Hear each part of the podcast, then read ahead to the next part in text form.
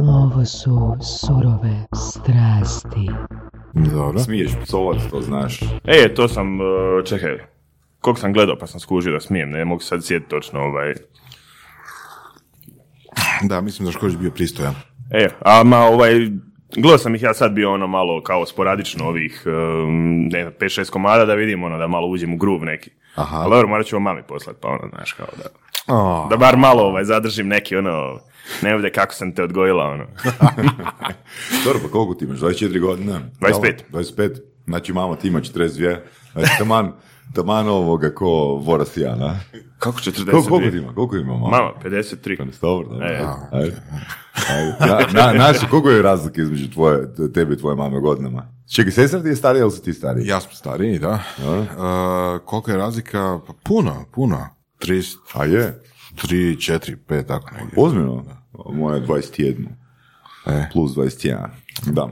Boraše, koga si na to danas a, doveo u surove strasti? Doveo sam jednog strastvenog čovjeka, a, Mislava Javora. Dobar dan, dobar dan. Dobar dan, dobro večer ili dobro jutro, jel? Zavisi kad Aha, ovisi, da, ovisi kad ko sluša.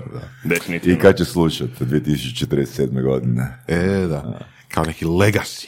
Znaš, ono, ovo što kažeš sad, bit će započeno 100 godina, minimum. Pa znaš što, možda najviše za mene, ono, kad ja budem slušao za 20 godina, da me bude sramota, ono, kako sam razmišljao s 25, ali... Ili za godinu, ili za godinu. da, moguće je i to. Da. A, odakle si ti? pa iz Slavonskog broda, to jest, kao ja kažem uvijek iz Slavonskog broda, onda mi ovi iz Slavonskog broda kažu ne ti si seljačina, ovaj, iz Brodskog stupnika, ovaj, jedno malo pitoresno mjesto, vinogradarski kraj, poznat primarno po ono, šta ja znam, em, vinogradima, zapravo Vinograd. proizvodnji vina, ovaj, tamo je Zdjelarević, ono, poznati brand. Ovaj, da, ono, iz malog mjesta, prvo sam bio tamo, pa onda u Brodu, srednja škola, em, generalno sam ošao čim sam mogao, jer Kao i drugi iz broda. pa da, da. Mislim, Da. pri- prilike su ograničene, pogotovo kad se neko bavi ovim čim se ja bavim, mislim, ono, možeš, e, možeš biti tamo, kao, ono, uvijek kažu ljudi, e, to mi je uvijek bilo zanimljivo, ono, ne znam, odem, vratim se kući i sad mi ljudi pričaju, joj, pa ti si u toj programerskoj industriji, ovo, ono, vi možete raditi od bilo gdje, ono, iz špičkovine bez problema, ali nije baš. Mislim, ono što ljudi uvijek podcjenjuju je vrijednost toga da znaš ljude zapravo. Da ono, sjedneš s nekim da. na cugu i ono, onda ti on riješi posao, pa onda ti se upoznaš dalje s nekim, ovo ono i to. E, a to ne možeš baš preko Skype-a. E, ono, tu je, Znači možeš nakon 60. Na? možeš nakon 60. Pa da. Nakon, nakon tisuća i tisuća odrađenih cuga ili snimljenih Aha, ne to, podcasta. da, da, da, da, apsolutno. Ako je neko ono baš već se ono postavio, imam ja i takvih ono ekipe koji za, za sve već znaju za njih, pa onda dobivaju poslove bez problema, ali ovaj, kad imaš tipa 18 godina i htio bi raditi tako nešto, mislim da moraš ipak. A čime se ti sve baviš? Pa evo, trenutno se bavim vođenjem firme. Ovaj, m, osnovali smo prije jedno dvije godine. Fin- koje godine točno, s obzirom na slušatelje koji će slušati 2047. godine, znači 2017. Uh, da, da, da. Dvije- 2017. ovaj, eh, smo ja i dva frenda ovaj, eh, osnovali firmu. Eh, bavimo se razvojem softvera za em, opskrbe električne energije. Uvijek je malo teško objasniti onako općoj populaciji bez da se ide u prevelike detalje jer je zapravo softver je enterprise. On, orijentiran je baš na ljude koji znaju za što im treba.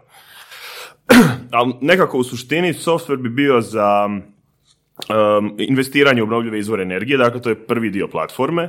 Um, znači ono što smo mi skužili u jednom trenutku je da uh, investicije u obnovljive izvore energije nisu ljudima zanimljive kao investicije u dionice ili kao u obveznice i slične stvari, a jedan veliki problem je likvidnost investicija nakon što se dogode.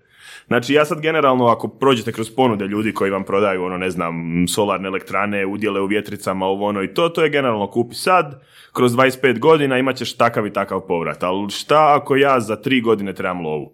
Ono, znači uložio sam 50 tisuća eura, očekujem nekakav povrat, ali tri godine kasnije, neočekivana situacija, treba mi hitno nekakva lova, da imam dionice, izađem van. Da imam obveznice, izađem van, bilo koji drugi financijski instrument, izađem van. Čak i nekretnine koje su razmjerno nelikvidne, izađem van. Sa ovim, za sad, Da, je jako teško. Imaš elektranu, da. Da, imam udio u elektrani, šta mogu staviti na njuškalo, prodajem 0,35% vjetroelektrane, ono. Ali dobro, to je isto opet neka dionica, nije? Pa je, E, mislim to se i danas može kroz nekakve financijske instrumente složiti. naravno uvijek može postojati fond koji je vlasnik određenih aseta, onda trgujemo udjelima u fondu, a ne zapravo direktno asetima. Postoje rješenja, ali ono što smo mi htjeli napraviti je da se to može raditi na nekoj općoj razini. Znači, ja kao nekakva ono, privatna osoba mogu tražiti da se solarni paneli na mojoj kući financiraju kroz crowdfunding. E, Ljudi koji ih financiraju dobiju udjele i kad dobiju udjele onda ovaj onda mogu trgovati s njima. Ono, u nekom trenutku. To trgovanje ćemo još morat napraviti. Mislim, tehnički je implementirano. Sad dolazi onaj zanimljivi dio borbe sa regulativom i sve to. Kako si došao do te ideje? Kako si došao do To je ideje baš da tvoja ideja. Baš tvoja. Ne, ne, to je amalgam e, ideja desetine ljudi s kojima smo se sreli, pričali, čuli. E, to me zanima. Da, originalno e, je znači, originalna situacija je bila ovakva. Ja sam radio kao iOS team lead ovaj, u svojoj prošloj firmi u kojoj sam radio Ingemark i ovaj, ali sam se ekstenzivno bavio blockchainom. Znači, ono, mislim, ti me znaš, ono, Ivane, ovaj, od tog vremena, ono, bili su tu radionice, predavanja, ovo, ono i sve to skupa. Ovaj, I šta je onda bilo? Onda se dogodilo to da, ja sam baš imao nekakav ogroman interes da nešto napravim na blockchainu. I sad ono, ideje idu jedna, druga, treća, peta, viđaš ekipu, ono, frendove, dižu neke milione na ICO, pa što ne bi mogao možda i ja ući u nešto i to, iako da dam odmah naglasak, nikad nisam bio veliki pobornik tog ovaj, koncepta ICO-a, ali sad da ne ulazimo u, u to detaljnije. I ovaj, valjda onda nekom ono, em, glupom srećom, ovaj, e, Filip Dujmušić, suosnivač e, firme i trenutni CTO, e, ima frenda koji živi na golf terenima e, tu na Blatu ovaj, i ode s njim na golf. Ono, od svega golf koji nikad ne igramo, znači to se nikad ne događa, Da, ali ode na da, golf. da. I sad, Um, sreća bih htjela da Branimir Ambreković, naš uh, treći suosnivač, i ono, naš, uh, ajmo reći, uh, guru, oni dakle u firmi ovaj, smo Filip i ja, mi smo u 20-ima, Branimir je u 50-ima sa već ono nekoliko uspješnih firmi iza sebe i Aha. jako dugom, jako zanimljivom životnom karijerom i životnim putem, ali da ne ulazimo sad u to. Ovaj, I uh, sretne on Filipa kad su se vratili valjda na neku cugu poslije golfa, ovo ono i to. Kaže, tražim blockchain čovjeka, imam neku ideju. I spreman je staviti neke pare, spreman je ono pomoć koliko može s kontaktima, s ovim s onim. Uh, jel zna Filip nekoga? Filip mene odmah, je, mislave, ovo ono. Samo što je problem bio, ja sam u Sloveniji na Metal Daysu, ovaj, iznimno pijan, ono već jedno tri tjedna zaredom, jer sam prije toga bio na Exitu i onda nakon toga sam išao na Ferragosto i ovaj, kažem ja, slušaj, kad se vratim, ovaj, idemo se naći s Branimirom da se dogovorimo oko toga šta ćemo. I ovaj, kako ta situacija već ide, ja sam se, mislim da je zadnji, zadnji od te tri festivala je bio Ferragosto. Ovaj, njega sam pola već prespavao jer je ovaj bilo ono apsolutno nula energije i ovaj sa nula, ono sa tri sata sna dođem u Zagreb nazad, ovaj, inače za koji ne znaju Ferragosto je festival u Orahovici ovaj, na Orahovačkom jezeru. Ovaj, vratim se u Zagreb, odradim ono svoju smjenu, ajmo reći, i poslije posla odemo na piće s Branimirom. Um, trenutno respekt čovjeku što u tom trenutku nije odustao jer ja mislim da sam izgledao otprilike kao ono da me nešto, da sam iz neke vode izbačen. Ovaj, kaže on, uh, radimo uh, projekt za golf terene da dilamo struju preko blockchaina, ovo ono, ja ću... Ček, ček, struju, golf tereni, šta? da, ono, kao da bi uh, ovi ljudi na golf terenima uh, mogli kroz obnovljive izvore energije međusobno trgovati sa viškovima struje, ovo ono i Čekaj, to. ljudi, na... ovo opet nema smisla. Aha, e, ok, um, digresija. Znači, golf tereni Blato Dobro. ovaj, su također i naselje. Aha. Da, ja to ok. uzimam već zdravo za gotovo da ljudi znaju. Ne, to je također i naselje tamo Dobro. i to je jedna onako zatvorena zajednica koja ima samo jedan izlaz na električnu mrežu, ovo ono, dosta tu ima stvari koje su pogodne ovaj, za te stvari i ono, kaže on, joj, ma to ćemo mi riješiti, ja ću baciti kabel do svog komšije, mi ćemo to. Mislim, čovjek inače ima jako taj hakerski džir, ono, ajmo nešto samo spetljat, vidjeti šta ide, rać, uzeti tu neku koncept, malu ideju, idemo s tim kod nekoga ko se razumije u to i napraviti nešto od toga. Što ispada da je zapravo dosta dobar koncept za početi nešto, ne treba odmah praviti savršenu stvar. Meni ta ideja bila onako, eh, eh, i onda kad smo malo sjeli na eh, piće poslije ovaj uh, Filip i ja, ja ono kao, gledaj, on, očito čovjek ono zna šta priča, ajmo raditi s njima, ali ajmo malo samo provati ideju u nekom smjeru pomać. Ovaj, što smo isto onda imali nekakav ono back and forth, kako ćemo to ovo sve skupa, što ćemo dalje i to. I napravili smo nekakav proof of concept te originalne ideje. Ta originalna ideja je onako zanimljiva kao koncept, ali nije baš sa poslovne perspektive držala vodu. E, Nakon par sastanaka gdje nas niko nije doživljavao previše, ovaj, e, smo skužili ono kao moramo nekakav pivot napraviti. I onda sam ja ošao malo nekakav presr, ovaj, kako sam se dosta bavio blockchainom, ovaj, ja sam onda krenio, izaćemo jedan token koji će se vezati na drugi token, taj drugi token će biti, njega ćeš moći uništavati, tako da koristiš ono. Zakomplicirao sam cijelu situaciju do nenormalnih razmjera i taj komplicirani koncept je živio jedno pola godine. Onako, on je bio u našim glavama, mi smo ga lagano implementirali, pričali s ljudima, prodavali, ali nije niko bio tu zainteresiran. Točno se sjećam jednog sastanka, sad neću reći u kojoj, jednoj- Prodavali. nisu kupovali, da, ne, sorry. Ovaj, um, sj- sjećam se točno jednog sastanka ovaj, u jednoj velikoj firmi, neću sad reći kojoj da sad ne, ne, ne ulazim u to, ovaj, ali um, ja pričam njima ono, decentraliziranom tokenu, jednom, drugom, trećem. S jedne strane, Branimir me gleda ko da me hoće ubit, ono kao vidi valjda čovjek ovima na licu da sastanak ne ide nigdje. Ono, a baš je da je prošao, mogao je biti odličan. Ovaj, I dobro, ta ideja živi pola godine, cca, u nekom trenutku srećem Luku Sučića. Ehm, to, to točnije srećem ga um, tamo u i ti si tamo, Ivane, držao predavanje. U? U, ne, u e, ko- kongresna dvorana, forum tamo. ono, to je bilo isto e, nešto blockchain. Da, da, da, da, da, E, da, da. ono okupljenje, da. E, to, to kad je bilo, ovaj, sretnem Luku Sučića, ovaj, on čuje da se bavim nečim, kaže on me, ne, slušaj prika, imam ti ja neki fond, ulazim u to, taman je on tad odlazio iz huba, išao u investicije za ovaj Eternity Ventures, Uh, ajmo popričat da vidimo šta se tu radi, ako imate dobru ideju, uđete u akcelerator i to. I ovaj, i tad je još bila ta neka old school ideja, ali srećom, o, opet Luka Sučić, ovaj, mislim, koga zna, zna da on takve stvari radi. Ovaj, mene u Splitu, um, ono na Block Split konferenciji, ne znam, bilo je ono već, prošla je ponoć, pili smo cijelo vrijeme, kažu, moraš upoznat ovog lika. On se bavi energetikom. A ja ono se ovaj, poznat nekog, ono posao, sad mi uvaljuješ ono u jedan ujutro, znaš ono i to.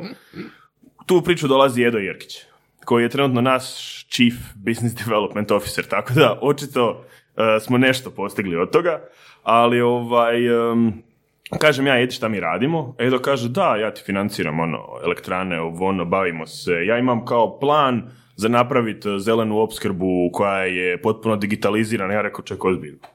Kao, jel ti stvarno želiš ono što mi pravimo? Sad, Aha, ono, u jedan ujutro na plaži. Da? Kao, da, da, definitivno. Super. Ovaj, i... e, E da, i to je, to je bilo zanimljivo. Ja sam zaboravio na tu interakciju između mene i njega, jer, ono, logično, sam bio pijan. Ovaj, I u hotelu smo srećom bili istom. I ujutro mene čovjek na doručku, sedam, ono, sreće, kao, ej, kao, de, ajde da se razmijenimo kontakte, ovo, ono, da se čujemo. Kažem, ovdje ima dosta stvari koje sad možda se iz neke retrospektive mogu interpretirati kao glupa sreća, ono, kao, jednostavno su došle. Ovaj, I onda, I onda čovjek ne bu pil, na? da, da, da, pa definitivno. Definitivno. Ja kažem, pa mislim, pa to je ono e, šta, šta hrpu zajednica naših ovih tehnoloških i poslovnih drži na okupu, ono, da se jednom u tri mjeseca nađemo i samo konkretno ovaj, konkretno rastavimo. Da. Ali evo, onda kad je došao sada, ne ulazim, malo sam već razdužio, ovaj, kad je došao Edo Jerkić, on je sa svojih 10-15 godina iskustva u energetici rekao, gledajte, dečki, ovo vam ne valja, to, to, to i to, ovo trebate ovako, ovo trebate onako, top, top, top, ja znam šta treba, nemam kompetencije, imam klijente, imam ovo, imam ono i ono, kad smo krenuli s tim, ovo kod Luke je prošlo, um, dobili smo investiciju, the rest is history, to je sad Da. šta se događa. Jel to bio zadnji pivot ili ste imali još nekakvih promjena? Um, Ili ono što je, recimo, kod tog projekta zanimljivo, ono što ja znam, Da. malo sa strane ovako, jel, da ste imali, ono, promjena osnovne ideje. Da, da, da. Radikalnih promjena osnovna ideja. Da, a, imali smo i nakon toga. Nakon što smo dobili investiciju, smo imali sigurno dva, tri pivota. Jer prvo je trebala tipa, evo, prvo je platforma trebala biti decentralizirana na koju se oni samo spajaju kao korisnici, a sad je platforma hostana e, za svakog klijenta odvojeno. Znači, blockchain, svako dobije svoj set nekakvih ono blockchain osobina i onda imamo nekakav centralni dio na blockchainu koji ih povezuje. Ok, Znači, da li se promijenila baš biznis ideja ili samo tehnički detalji? A, pa to je dosta utjecalo na biznis ideju. Taj tehnički detalj je jako povezan sa s tim što, znači sad kad, kad je na taj način kad je implementirano, sad je cijeli model promijenjen na to da mi više ne moramo živjeti od nikakvih tokena ili od ničeg takvog, nego mi sad živimo od licenciranja softvera. Znači, mi, Znači, živite normalno. Normalno, tako je. E, to je ono na što sam ja uvijek bio jako ponosan, u tome gdje su se svi u blockchainu ono okretali na glavu da smisle najinovativniji poslovni model mogući. Da. Nama je oduvijek bio cilj da koristimo tradicionalni poslovni model. Jer ono, kao ja nikad nisam vjerovao u taj neki token economics previše. Ima tu nešto, ali ono što se pričalo to nije to. Znači, mislim, ono, kužimo se po tom pitanju i to je ono kao, meni je bilo drago zapravo kad smo mi ušli u taj licenciranje model, jer mi sad pričamo sa hrpom tvrtki koje nemaju pojma šta je blockchain. Gdje ja njima objašnjavam da oni moraju kupiti naš token, pa ga spalit, pa ovo, pa ono, oterali bi me van. Ono, I sad im kažem, gledajte, ekipa, licenca dođe toliko i toliko, ovo vam je recurring monthly cost, ovo vam je baseline cost, ovo vam je nekakav ono, yearly maintenance fee, oni to svi razumiju, to su već sto puta takav ugovor potpisali i puno sales cycle ide bolje, brže, jednostavnije, da. Da. Kako je bila ta tranzicija od nekog developera ili čovjeka koji je jako više zainteresiran za tehničke detalje do vođenja firme? Um, pa ne znam, ja se i dalje ne osjećam kao da vodim firmu, ono, to je, to je jedan od velikih dijelova toga. Mislim, svako ko me zna, e, zna da nemam, da nemam taj neki, kao, ne znam, ljudima uvijek bude čudno da ja sam kao tipa direktor neke firme. Ono, jer nikad nisam se postavio na taj način da, evo sad ja s nečim ono posebnim upravljam ovo ono, ja to i dalje gledam kao neki zabavni projekt kojim se mi bavimo i ono sad, ono jedino kad stvarno moram ono staviti serious face on ono i sve to je kad idemo u sales, kad smo ono prema van i kad se bavimo s investitorima. Evo, ako ćemo baš na to pitanje, to je znači najviše se osjetilo na tom pristupu prema investitorima. Jer na jednom da, ti si developer, sve je super, imaš super projekt, ja sam čak ono i ok, dosta otvoren s ljudima i sve to skupa, tako da mi nije bio problem nikakav ni zapravo ovaj, e, to neko, ne znam, i imao sam iskustva u vođenju, već kažem, bio sam team lead, ono, i tako, dosta tih nekih stvari je bilo riješeno, ali jednom dolazi, kaže neko, aha, sad nam trebaš dati biznis plan, trebaš nam dati executive summary firme, trebaš nam dati e, procjene, poslovne tablice, capex, opex, koliko vam je procijenjena EBITDA, kakvi su gubici, kakvi su dobici, kad planirate, ja ono, šta? šta? E, tako da tu je bila ogromna teška tranzicija. Ja sam bio uvjeren da mi to nećemo uspjeti napraviti. Da? I sad kad vidim te materijale koje smo mi proizvodili tad, dođe mi ono, ah, baš onako neki, baš su ružni materijali. Kako si učio to? Uh, sreća, išli smo u akcelerator. Ok. Znači, to je bilo Eternity Starfleet. Uh, oni su posvetili četiri tjedna da nas izdrilaju kako se pravi ovo, kako se pravi ono, kako t, t, t, t.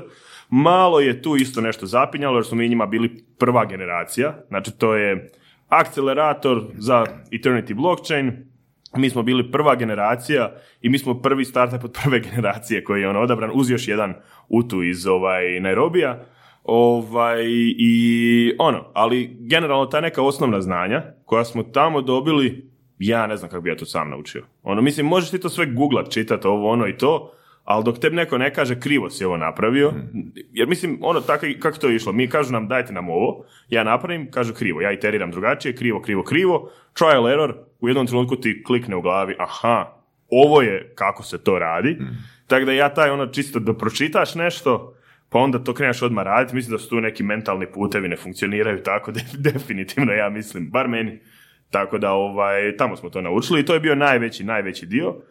Što se tiče ovog salesa i toga, e, tu je opet bio drugi dio, da, lako je ono, ej, rođe moj, ajde, riješimo ovo 50% meni, 50% tebi na janjetinu i luk ovaj, i prodali smo ovaj, ali onda je bilo, aha, sad moramo nekakav ugovor imati, ono, kako mi to prodajemo, E, kad taj ugovor imamo, moramo ovaj, imati modifikacije na ugovoru za ovog klijenta, za onog klijenta. E, tu nam je odlična velika pomoć bio naš odvjetnik Vlaho, Hrdalo, koji je isto ono, u blockchainu predsjednik kako, u, udruge za Udruge. blockchain i kriptovalute. Da. I Ovaj, naš gost. bio je ovdje kod vas. Je, da. je, bio. E, super, super.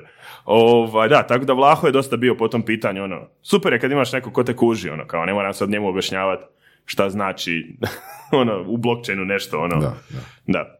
E, tako da, ovaj, bila je, bila je to dosta, ono, po meni jednostavna tranzicija, ali ono, sad iz retrospektive bilo je neki trenutaka koji su onako... Jesi nastavio, ne znam, ići neke edukacije, čitat e, knjige, e, za development, kao. E, više za biznis. Um, da, E, to jest ne i da, znači na edukacije nisam išao nikakve, ovaj, e, a to je primarno zato što onako nisam neki, ono, znam, često mi bude to nekako htio bi, a onda zaboravim ovo ono i to, ali knjige dosta čitam.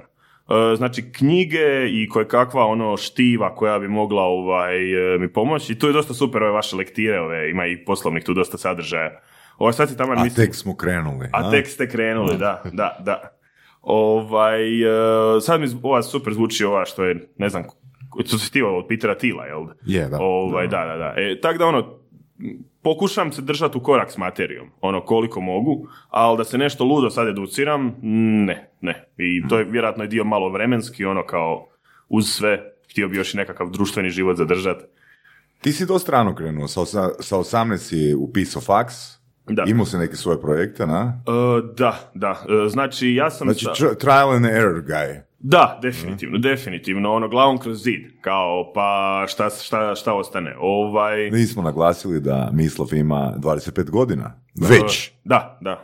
Punik, to je sad, znaš šta, kriza ovaj četvrtine života, to ti je sad ono u, šta nisi postigao do 25. ovaj, sad je već, znaš, ono, prvi put u životu ima neko ko je u tvojim godinama već potpuno sredio si život, ono, kao, pa ti onda vidi njega, kao, se je oženio, ima djecu i ovo. Jel ima? Pa ima, ima, da. Ja kažem ono, kao, daj, pusti me na miru, ono, čovječe, imam još ono 50 godina. Družimo da, se s krivim ljudima, očito. Vez, ja sam faks upisao s 22, ono, tek do 25. nisam ništa napravio. E, pa to je, ne, ne, ne. da, ja. Ne, ja kažem, ovaj, većina, ovaj, većina je tako isto u toj sličnoj situaciji, ovaj, ali e, ono, to je kao, to, uvijek se mi kao šalimo po tom pitanju, ono kao, sad je ono kao prvi put u životu da, jer ono prije 25. mislim, niko apsolutno ništa nije postigao, ono, mislim, ili su na faksu, ili su krenuli s nečim, ono, jedan u sto tisuća je nešto zapravo napravio od života prije 25. Mark Zuckerberg. Da, e, doslovno tako, ono, ta neka ekipa. Ovaj, ali da, ja sam o, krenio jako, jako, jako rano sa svime. E, ja bi sad bio najsretniji da ono kažem sad kako sam ja faca, kako sam ja skužio da je fakultet glupost.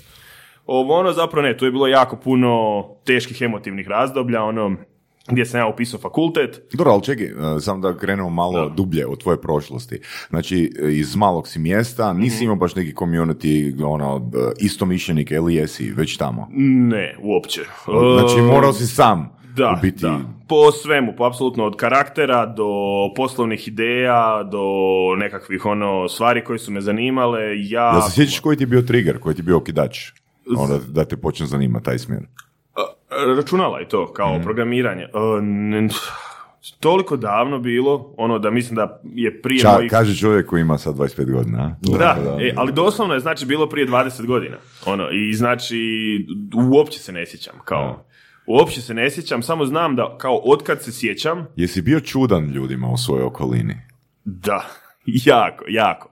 Uvijek to dosta Jeste pri- zvali na rođendan, ne?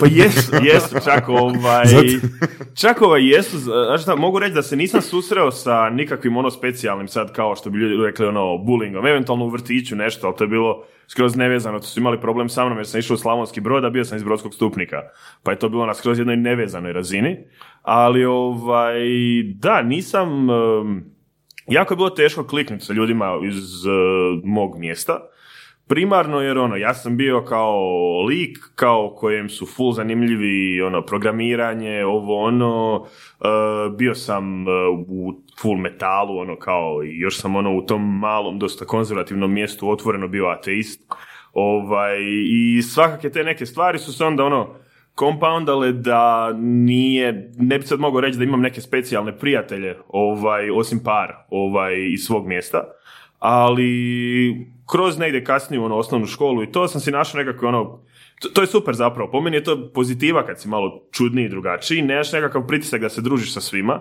nek si nađeš svoj nekakav krug prijatelja. Nemaš niti ovoga, ajmo reći, poziv da se družiš Da, sa svima. da, da, baš ti ono, hrpa ljudi te iritira, da, ono, je, definitivno, da, da. I, ovaj, nađeš se svoj neki krug prijatelja, ono, koji smo, mi smo to orijentirali oko tog nekog benda koji smo imali u osnovnoj školi, ono, to je bila ta ekipa, ovaj, koji smo si onda postali najbolji prijatelji i kroz srednju i kroz sve to skupa. Viš, ono, ljudi osnuju bendove, ne znam, u srednjoj školi, ili, odnosno faksu, ti si u osnovnoj već počeo. Pa u osnovnoj, mislim, uh, ono, tata mi je kupio gitaru, ono, i šta ću sad s gitarom, pa mislim, neću je svirat ono kod kuće, mislim, moramo nešto, da. Prirodno, prirodno. da, da, da. Tako da ono, e, ja bi to, ja bi to nikako ne bi stavio kao nekakvu negativnu stvar. Ono, Ni- nisam nikad, ono, možda kužim nekim ljudima da možda susretnu se s nekakvim ono zlostavljanjem ovim onim. Moje iskustvo nije bilo takvo. Ovaj, svi su bili uvijek prilično ono... Dobro, jesi, jesi uvijek bio onako mrga ili... Da, da, da. Mislim da sam imao tipa u sedmom osnovne sam imao metar 91 i 103 kile, tako da ovaj... Da, to je to. Mislim, mislim Tako da su te razloga- ljudi, ljudi su te voljeli zbog iz straha. Mislim, da. A, ali to je to koji je išlo. Ja sam isto bio tol- toliki nerd u, u osnovnoj školi da, ono, da nisam bio ogroman, ono, ne znam što je bilo. Sve svi zatvarali u WC ili nešto tako da. Je. da. I prvi projekt, E, srednja ili faks? Ne, ma srednja sam, ovaj, u srednjoj sam prolazio malo tu neku kao fazu, prva, prva dvije godine definitivno ono kao da boli mene. Mislim, ja sam generalno uvijek bio dosta loš učenik. Ovaj, u... Dosta os- loš mučenik. Da, ja, te fore, ono je. Ovaj, e, u- tipa u osnovnoj školi, aj koliko toliko, to je osnovna škola u malom mjestu, to se završi ono bez ikakvih problema. Ovaj, tu bi bio ima neke s četvorkom, peticom prolazio, ne znam kako, kako koje godine, ali tipa kad sam već došao u srednju, ono odmah sam imao zaključeno, tipa mi znam i prosjek u drugom srednje bio 2,7 ili tako od svih predmeta, ono skupa. Tako da mene to nikad nije previše interesiralo. Mm, A, a tvoje roditelje? Jo. jo, joj, da. Pa mislim, prošli su oni dosta, dosta gadnu kalvariju s time. Ovo, ja sam, ne znam, i u drugom imao preko 60 neopravdanih sati, ono, zapravo nisam ni išao u školu, nek sam visio u birti, ono, i to sve skupa. Tako da imali su i oni, ovaj, dosta svojeg, ali mogu reći da su se dobro nosili s tim, nikad nije bilo, ono, ili možda je to sad moj filter neki, ono, prošlosti, onako, kao sve izgleda super, ovaj, ali nisam, nisam u srednjoj onda početku, pogotovo u srednjoj, nisam se nikakvim ni projektima bavio, niti sam nešto se obrazovao, educirao i to. Mene je tad bilo samo moj bend, moja ekipa, sviramo i idemo van, izlazimo i super. Mislim, nije mi sad žao ono, na nikakav način. Ovaj, a onda tamo negdje treći srednje, tako nešto, tu sam već si dao malo truda. Kao jer na jednom je, a fuck jebote, ja moram upisati neki fakultet, ono, ako se hoću... 5-0. Nije, nije. 2,7, 2,65. Pa gledaj, da pola, gledaj, ve- već je pola prošlo. Ne, a bilo je tipa 4,3. Tipa drugi srednje e, 2,7, treći srednje 4,3. Ono kao, baš je bilo kao... Ajde, Ko da su te u neki akcelerator ubacili. da, da, da, da, doslovno, doslovno. Pa ne, zanimljivo je šta sve možeš kad ti je stalo. Kao, ja, ja mislim da je dobar dio tog mog dolazio iz on nekog nihilizma, kao briga me za školu i onda neću ni učiti to. Da, da. A kad najednom kao, aha, vidi, pa moji prijatelji imaju bolje ocjene od mene, oni će svi otići na fakultete, šta ću ja? Kao, ono, šta će se dogoditi sa mnom?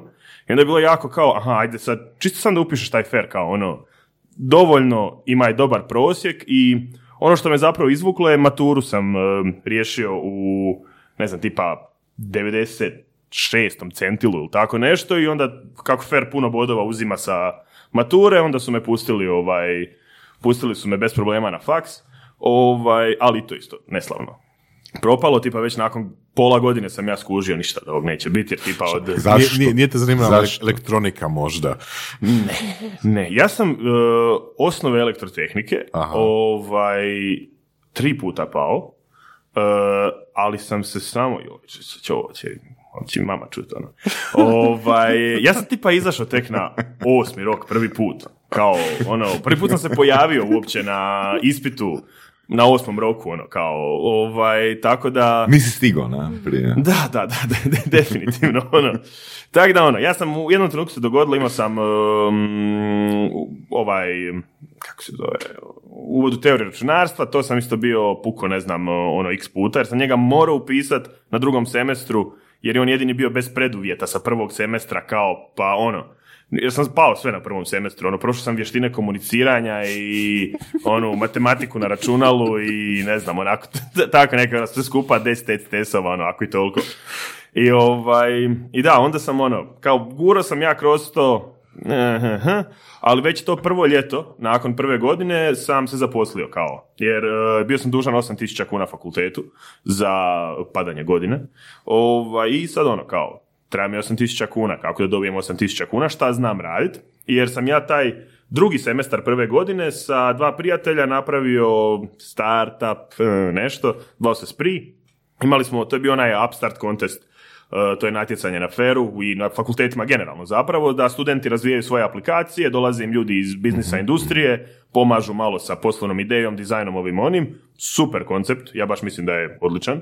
Ovaj, I tamo sam malo naučio ono, programirati, ne znam, neki C Sharp, ovo ono nešto i to sve skupa, imao sam neke osnovne vještine, ali srećom sam imao dobre prezentacijske vještine tih svojih osnovnih Jer si vještina. imao taj, taj kolegi vještine komuniciranja. Vještine A, da, komuniciranja, da.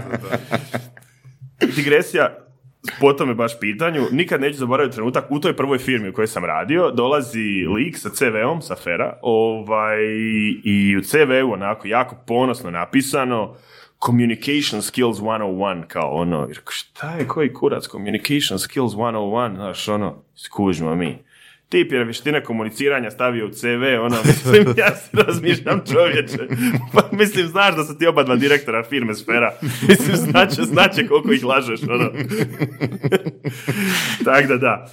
Ovaj, da, ali ono, uvijek sam, uvijek sam kao imao tu neku, uh, nisam imao problem da prezentiram svoje vještine onako s dosta samopouzdanja, ono kao, gle, ja sam bio tad napravio neku malu aplikaciju, ja sam to odmah njima, tako su mi rekli da su me zato zaposlili, kasnije sam to saznao, sam ja njima odmah na intervju za posao, gledajte ovo, ja sam napravio ovu aplikaciju. Nice. To je bila aplikacija koja je putem Queen McCluskey metode radila Šta se to radi sa Queen McCluskey metodom? Čekaj, čekaj, je li to ono za neka deriviranje nečega? To je digitalna logika, to je redukcija onih uh, kompleksnosti, Ja, da, onih da, da. logičkih, e. To je meni bilo tad zanimljivo, ali ja sam njima pokazao kako sam ja složio UI za Windows, ovo ono i to sve skupa, oni rekao super, može posao.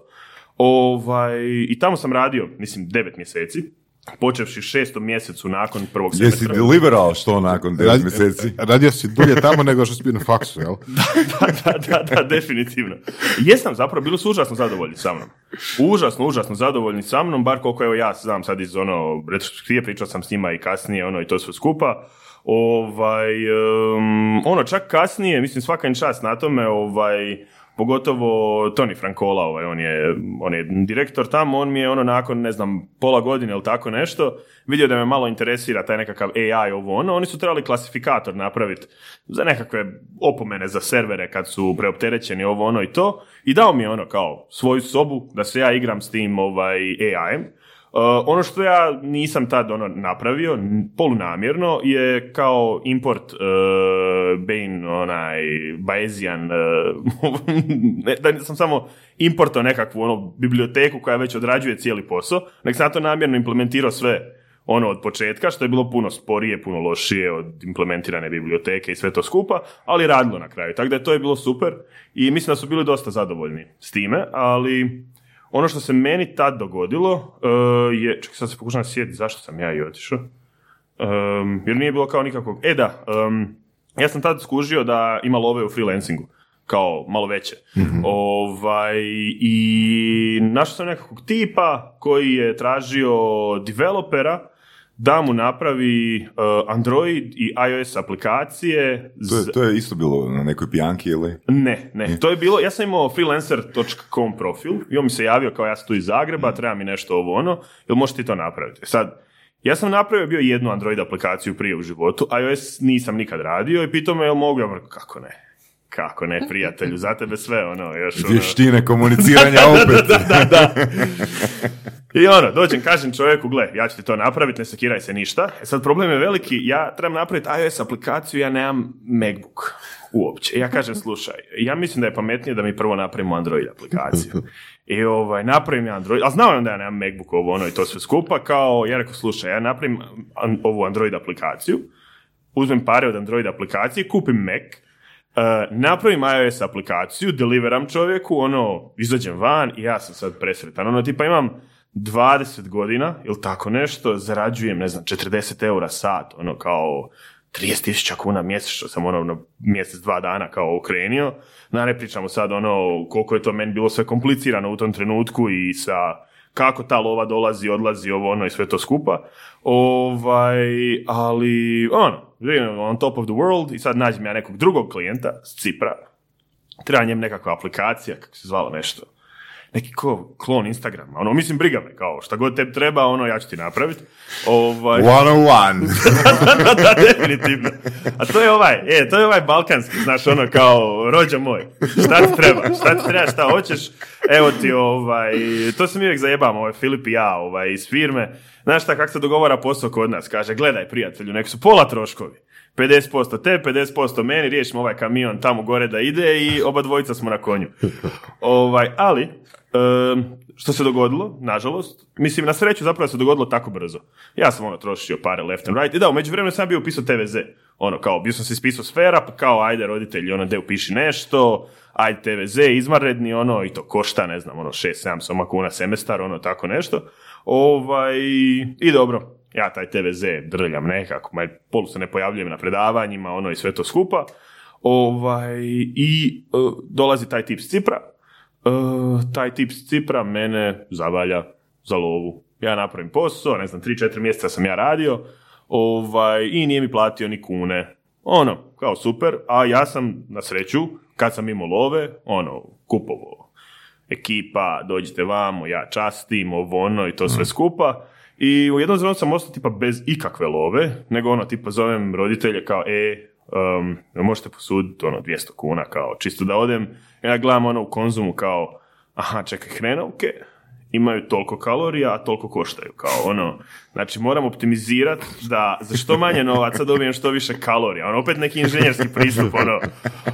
ovaj, i onda sam jeo krompir, tipa jedno, ne znam, dva tjedna, onako tako nešto, samo krompir na ono, različite načine. I ja rekao, ono, ovo više ne ide, ono kao, ne, ne Trebam tražiti više novca, roditelje. da, ja ne mogu više ovako, ono, ovo je grozno. I ništa, jako, tražim posao, ono, kao, i... Čekaj, čekaj, samo jedno pitanje. A, ne postoji li, nije li postojao na e-lancu ili freelanceru neki a, model zaštite? Bio je escrow, da, Escrow, ali da. sam ja imao 20 godina i nisam tražio escrow. E, ovaj, Iskustvo, da, da. da, e, ono, in, u- in future uvijek bi tražio sad nekakav escrow ili prepayment ili nešto, ali ovaj, da, ono, onda sam objavio kao, tražim posao, ono, koga, nešto da nađem, da radim, radim kao mobile developer i stvarno tad sam već bio te aplikacije dvije samostalno napravio i već sam se dosta ono uhodao u sve to skupa. Mislim da sam bio, ne znam gdje sam bio, sam u Infinumu, u Five-u, ovaj, i tako to, ovaj, na nekim intervjuima, ali tamo mi je ono nešto, il, zapravo imam jednu zanimljivu priču i o tome, ovaj, a onda sam došao u Ingemark, uh, tu firmu koju sam na kraju radio dvije godine, ovaj, došao na razgovor i meni se svidjelo odmah, ekipa su bili full opušteni, ono, sjeli smo na kauč, kao, gledaj, mi ti radimo to, to i to, treba nam neko da nam pokrije cijeli dio tog nekog mobile developmenta, ovo ono, jer možeš ti to, mogu, mogu, dogovorili su sve i na brzinu smo mi to riješili. Ovaj, I tu sam onda, tu počinje neka stabilnija faza mog života. To su dvije godine kad sam ono kao zapravo radio Ustaju se ujutro, Normalno. Normalno, da, dvije normalne godine, ono, nevjerojatno, u te dvije godine sam ono tipa valjda izgubio 20 kila, ono malo kao, počeo sam spremati Benefiti normalnog života. da, počeo sam spremat svoju sobu, ono kao, sve, sve ono Sve kao... normalno. Da, sve, Sve normalno, normalno. kao, baš sam, baš sam bio jako normalan čovjek. Ovaj, Dvije godine. dvije godine, ali naravno, mislim, svakog ono nenormalnog normala počne iritirati, ono, nakon kratkog perioda vremena. I ovaj, e, ali da, ono, tamo sam bio jako zadovoljan, ono, ekipa je bila super, ono, sve mi je bilo jako, jako pozitivno, ono, nem- nemam stvarno nikakvih loših iskustava se reći tamo. Ovaj, ali zanimljiva sad priča koju sam htio reći sa Infilmom je bila, ja sam bio kod njih na intervju za posao i ovaj, došli su mi developeri za Android i kao em, dali su mi nekakav zadatak. Ovaj, I ja sam došao ono premoren, nekakav nisam spavao uopće prije toga jer je bio rano jako sastanak, ono ja sam dosta kasno idem spavat. I ovaj, ja sam to krivo riješio nešto, ali sam ja generalno imao osjećaj da sam ostavio dosta dobar dojam ono, po svojem portfoliju, ovom onome, svemu tome. I oni su mene na konto tog nekog programskog zadatka otkantali, ovaj, kao, ne, nisu zainteresirani i to je to. Ovaj, ali zanimljiva situacija se dogodila. Ja sam u međuvremenu počeo pisati blog. Ovaj, I taj moj blog je dobio nekakav traction, ono, kao čitalo se to malo, ja sam rješavao nekakve probleme, počeo sam držati predavanja o razvoju aplikacije, ovom onome. Zove mene iz uh, Infinum HR-a. Kao to, ej bok, kao uh, mi smo zainteresirani da dođeš, ovo ono, baš smo prezadovoljni, ovo ono, je rekao, ono, pa pričali smo mjesec i po dana ranije i rekli, I ste, ništa, mi, rekli ste mi da nije dobro, kao ono, ja sad već imam posao, doviđenja, ono. Mislim, kužim ja i njih, ono, oni moji puno hajraju, ono, moraju taj proces prolaziti, ali to je malo samo ono cautionary tale za te programske zadatke da i njih treba uzeti sa zrnom soli. Ono, dobri su, ali ako vidiš stvarno da neko je možda slučajno pogriješio ili da onako, ne treba se ni tog držati ko svetog pisma, ono, u procesu zapošljavanja. Da. I onda, znači, normala i Normala, da, ono, m, Normala overload. da, previše normale. previše normale, da. A onda sam ono ušao u blockchain, ono, jer mi je valjda bilo dosadno u životu i ovaj... Um, a ono, ja sam bio visio na onom bug forumu, tipa još ono dvije i sedme, osme i tako to. Ovaj, i, Čekaj, s 11 godina. Pa, na, na bug forumu, ono kao, ono, volio sam kompjutere, slaganje PC-a za Znači, to, igrice. to, ovo. to, to je tebi normalno, na? S 11 godina biti na bug forumu. Ne znam, pitam. Ka znam. Ne znam. Ne znam, ja mislim da je, mislim da je bilo dosta. Mora ono- se u tebi to normalno. A, s 12, 12, 13, da, ajde. da, recimo, tako. Ajde, okej, da, da, da. pa eto, tamo ti 2007-12, tako reći, ovaj. I, ovaj, i ne, ali u osnovi tad je, bila je neka ekipa tamo već 2011. tamo, 12. koji su ono, bio neki thread o Bitcoinu kao nešto, to je bilo, ono, ja sam instalirao taj wallet, kao, ali ja ništa nisam kužio o tome, Rekao, šta je ovo, A, o, men tam sad nešto, men, ne znam ako se i, i, i ti, ti si ono sto godina u tome, Ivane, sjećaš tih originalnih voleta, oni su bili neki da, svi da, da. zbunjujući, ono... to je bila katastrofa, mislim, to je bilo, poč- a, mislim, to je bila industrija koja je počela s toliko puno entuzijazma, sa toliko puno nekakvih ono, ideja Mhm. o tome šta će biti u budućnosti, da uopće nisu razmišljali kako je loše to što imaju sada. Da, da, da, definitivno. I to E, je nekako i nastavilo se. E, i to je bilo ovaj, kao, ono, u smislu, ništa to. Ja se sjećam, imam to sjećanje da sam imao. Nisam nikad imao ni Bitcoin, niti sam ništa bio kupio, ni majno, ni ono, nemam taj regret u sebi, ono, ali kao mali regret, što me nije to zainteresiralo više nego što je, ono, je. Ali tamo negdje, to je bilo 2017, ne, 2016. Ovaj, sam ja bio ono kod frenda u Njemačkoj, ono, i otkrijem Coin Market Cap kao, šta je ovo, Što? ono? Coin Ne, Market Cap je stranica ovaj, na kojoj su popis kriptovaluta i njihova tržišna vrijednost, eh, promjene na Kretanje burzi. cijena, Da, i to. I dobro, vidim ja Bitcoin, aj kao za Bitcoin znam šta je ono pod navodnicima, ovaj, ali vidim kao tu još njih ono tona, ono, I Daisy. I Daisy, jel da? nije, Nije Daisy, nikad. Daisy nije osvanio na coin market capu, da. Ovaj, za Daisy sam saznao na nekom predavanju na feru, ono, ovaj, Za slušatelje Daisy je Vorasov. blockchain. Daisy je vora su blockchain. E. Na, na, na, na SQL bazi, jel tako? E, da, da, da, je. Ovaj, da. Ali ovaj, da, u osnovi um, ono šta se dogodilo tad uh, je uh, bilo ono, kao meni to zaintrigiralo maštu, ono, i onda sam ja, i zaintrigiralo me pohlepu, isto, među ostalim. vidim ja kao tu su neki ljudi zaradili neku lov, čitam članke, ono, oči su mi ovake, ono, ogromne, do, do četiri ujutro, ja ne mogu spavat, ono, koliko sam sad nabrijan, šta sam ja to našao, ono, otkrio sam zlatni rudnik, to je to, sve će se promijeniti. Ispostavilo se da se zapravo je sve promijenilo u mom životu zbog tog trenutka, tako da ono, nije bio ono potpuno neopravdan A ovaj ošao si, ošao si tamo, ne znam, pit. da, da. Ošao sam kod frenda, ono, ošao sam tamo zbog jednog jako glupog razloga, jer nisam nikad u životu letio avionom. I imao sam frenda u Stuttgartu koji, ono, sto godina smo se htjeli vidjeti, ovo ono je rekao, pa daj sad iskoristi priliku, ono, da letiš malo, ono. Hmm. Da, u Pa dobar međuvremenu... je razlog, nije loš. Da, ono, kao htio sam voziti se avionom, ono, ba- baš mi se činilo kao on imam 20 i nešto, ne znam, godine, nisam nikad letio, kao zašto ne. Ovaj, a eto, među vremenu od tad jedno sam letio, ne znam, 40 puta, tako da očito, očito me uhvatilo. Ovaj, ali, em, e da, i otkrijem ja to i Ethereum je zapravo zapeo za, za oko jer je ono bio drugi po redu, bio je program i bilo ono, ovo, ono, počeo sam ja učiti o tome, ja hoću sad staviti ono neki, imam 10 soma kuna na štednji, tako nešto, hoću staviti i ko- ovaj Coinbase, ova burza, one pilaju me, daj osobnu, pa neće skenirati osobnu, pa your ID is invalid, pa prođe ID, pa mi kartica nema 3D secure, onaj, za kreditne, pa mi neće preko kartice, pa hoće wire transfer, pa moram potvrditi banku, ma rekao, gonite se i vi, ono, investiranje, ono, ste zakomplicirali to do zla boga, Šteta što nisam znao za druge metode kupovine, tipa lokal bitcoins, ovo ono, mogu sam odmah od Nikole kupiti, ono, Da. za puno manje problema. Ovaj, ali, ali ono, ta- tad sam ono kao se zaintrigirao, na prvih taj tjedan dana sam odustao, ali čim sam se ja vratio nazad, rekao ja moram nešto s ovim, skužim ja u firmi, ima par ljudi koji su se već u to malo ušli, bavili se time, ovo ono i to sve skupa, jer je to taman bila onaj resurgence blockchaina nakon onog pada, nakon one zime, ono, Da, da, da. to je ti, ono, 2016. 2016, 17. Da. kako ono krenulo... Stratosferično, da, da, da. E, I ovaj, i ono što sam ja imao malo sreće u tom trenutku, ovaj, da sam ja investirao u Ethereum, ono na nekoj smiješnoj vrijednosti, izašao sam van na ono soma dolara. I tako da sam si ja zaradio dosta love za ono, cijelu godinu da živim, da ne radim praktički ništa. Cool. Ko, čekaj, koju si investiciju stavio i koliko si zaradio?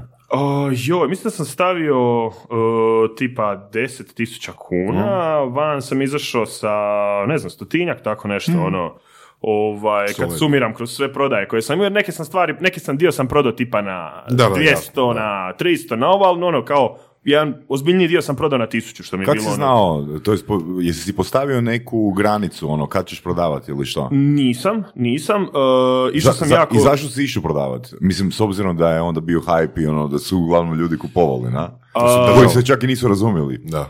E pa, zato što mi je ova normala mi je krenula biti dosadna ovaj, i dao sam otkaz i morao sam živjeti od nečeg i onda sam živio od prodavanja kriptovaluta.